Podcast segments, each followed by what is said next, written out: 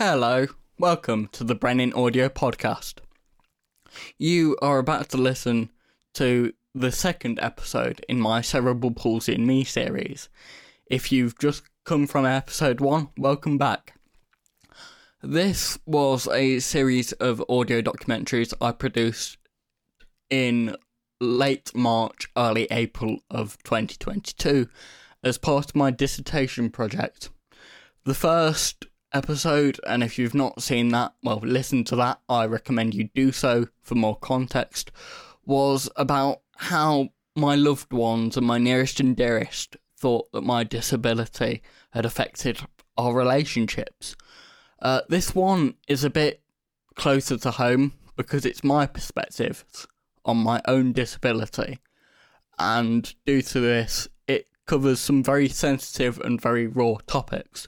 So, just a bit of a trigger warning, really. There is discussion of suicide, self harm, disability.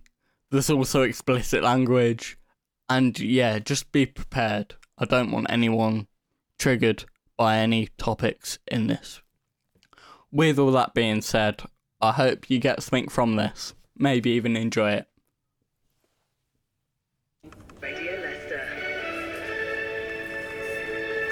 Unions Mackenzie, please. Afternoon, Doctor. What brings you here today, sir? Well, basically, I'm just really itchy. I can't stop scratching. I've had eczema my entire life, but this is ridiculous. I can't stop scratching myself. Ah, indeed. Eczema at your age is very common. Would you mind taking your top off so I can have a look? Course not. Two secs. How long have you been self harming for? What on earth are you on about? I don't, I don't, I don't do that. Yes, there's there's marks on my back, but I don't use knives, so no, not self harm. That's not how that works, Mr. Mackenzie. Just because no blades are involved doesn't mean the damage you're doing to yourself is not self harm. I shall prescribe fexofenadine and various creams to combat the possibility of skin infections. This will also help the skin repair. That will be with your local pharmacy by the end of the day. I shall see you in eight weeks or so. Please look after yourself.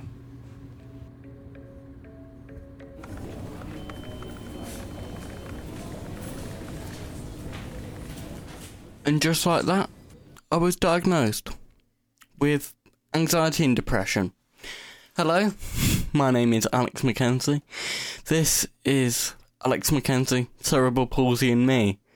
And that little soundscape was one of the most memorable days of my life. Because following that experience, as I say, there was multiple trips to the doctor, a few trips to different therapists, but you can't cure depression and anxiety when what's causing it isn't curable. Today, I'm going to take you through my mindset, how it's changed, and my headspace in this very scary time. Strap in, folks. This is going to be interesting.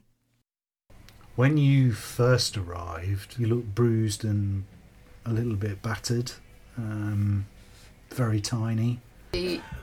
More senior mid- midwives said to me it might have been better if he'd have passed away. And i said why? And she said because he will be a cabbage. He will not speak. He will not walk or talk. And you will be constantly his carer. And as well, you know, we didn't know the full extent of how the cerebral palsy had affected you, if that makes sense. You had an amazing consultant called Dr. Alan Elias Jones, uh, who actually was the man that sat us down and said, you know, Mr. and Mrs. Mackenzie, I need to tell you that what we're dealing here is with here is cerebral palsy. There's been a lot of, I suppose, planning and a lot of hard work that goes on in the background to try and give you as normal a life as anybody could expect to have, I would guess, really. First and foremost, you were a person. Yes, you've got a disability and some challenges. Those were excerpts from my first sort of view of this series, if you like. I did a audio documentary called Alex Mackenzie, Cerebral Palsy and Me, Conversations I Should Have Had a Long Time Ago. If you've not listened to that, I would. It's about everyone else's perspective on my disability. And the reason I wanted to play you those clips were I wanted to discuss what my dad said. Um, he said, Oh, um, we wanted to give you as normal a life as possible. And for the first years of my life, I think both my mum and my dad succeeded in that goal spectacularly. Um, but it gets a bit different when all of a sudden your friends are dating, they're going to skate parks. You know, you don't get invited to parties because the club that they're in doesn't have wheelchair access. And that really started to grate on me as I grew up. Although I had an amazing childhood, I didn't want for anything. There were Macs everywhere. My dad taught me Photoshop before I could even balance. You know, I never went hungry. The very definition of privilege within British society today. I'm straight, I'm white, I'm middle class. But yet, I felt robbed. Robbed of my ability to relate to my peers because I wasn't disabled enough for a lot of the disabled community, and I certainly wasn't very good at pretending to be able bodied. This is really why I wanted to kill myself. This is really where the suicidal tendencies came from. Not a willingness or wanting to die, but a wanting for control. To finally be able to control my way out, the way people saw me. To get some autonomy back in my life when everyone else had to look after me at that point and I wasn't in control of even basic things like my own personal hygiene and care. I didn't want to die because I was disabled. I wanted to die because of what I perceived were society's preconceived notions about disabled individuals and disability as a whole. So, big whoop. Disabled bloke wants to die. And what?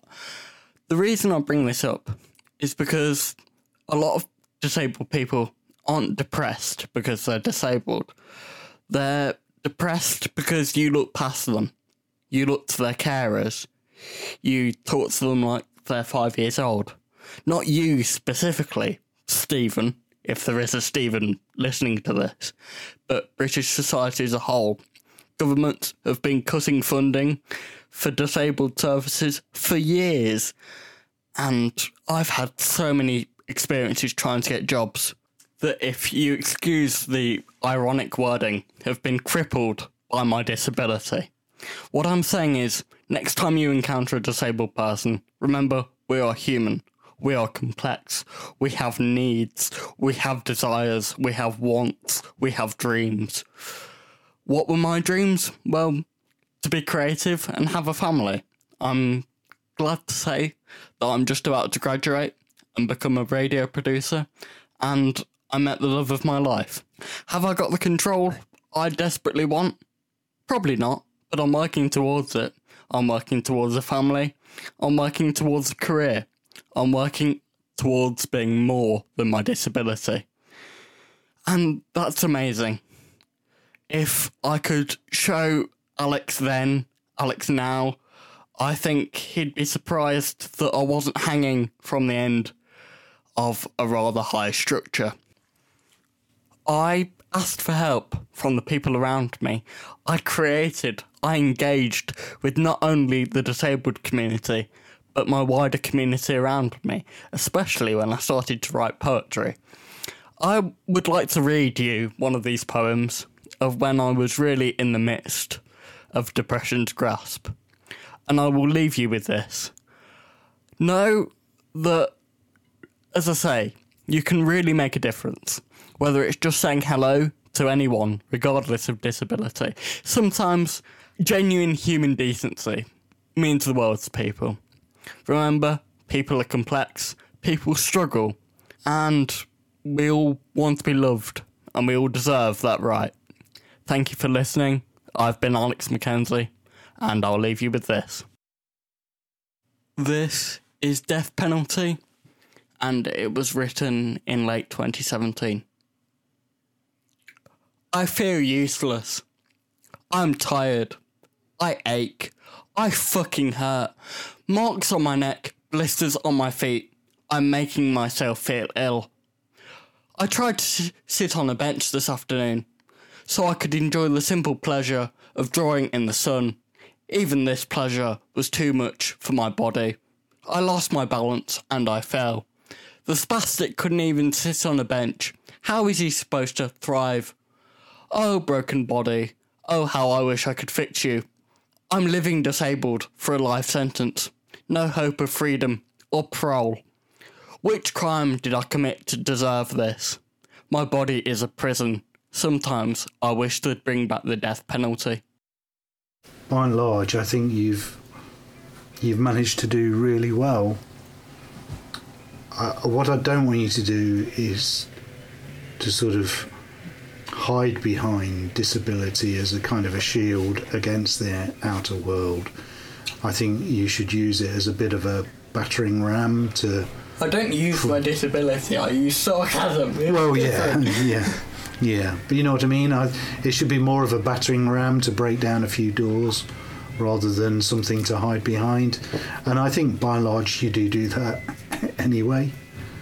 but if this encourages you to do that, then great, good on it. You know. Ah. Ultimately, I have a great sense of pride in you and what you've achieved. And I know you'll do great things moving forward. God, that's quite motivational, isn't it? What do you reckon? That that's quite motivational. Cool. Thanks, guy. I've enjoyed today. I love you. I love you. Always. This has been a Brenin audio production.